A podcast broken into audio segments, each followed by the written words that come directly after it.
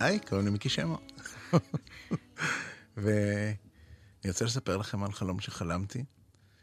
אה, החלום אה, הוא על סבתא שלי, זיכרונה לברכה, שקוראים לו מטילדה.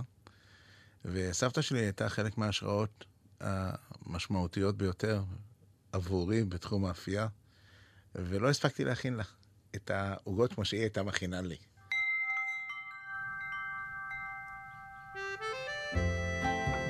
ואחד הלילות יצא לי לחלום על סבתא, שאני כן, כן מכין לה, כמו שבעבר היא הייתה מכינה לי.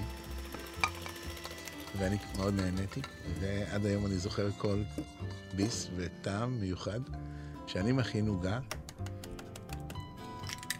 שהיא לא כזו בומבסטית, והיא כן מפתיעה, והיא כן נמוכה וטעימה, ולא כזאת גבוהה וגדולה, ועדיין משאירה איזשהו ניחוח ביתי, וכן, אני מגיש אותה לסבתא שלי, וכן, סבתא שלי תואמת את העוגה הזאת, והיא, שוב, לא האמינה שאני יכול להכין עוגה שכזו, mm.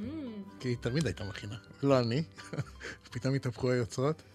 ואני קם בבוקר, ואני אומר לעצמי, אוקיי, עכשיו אני אכין את אותה עוגה שהכנתי בחלום לסבתא שלי. וזה משהו שבסופו של דבר, לי באופן אישי, סוגר איזשהו מעגל. כי אני כל הזמן אה, זכיתי לטעום ממנה, והיא לא זכתה לטעום ממני.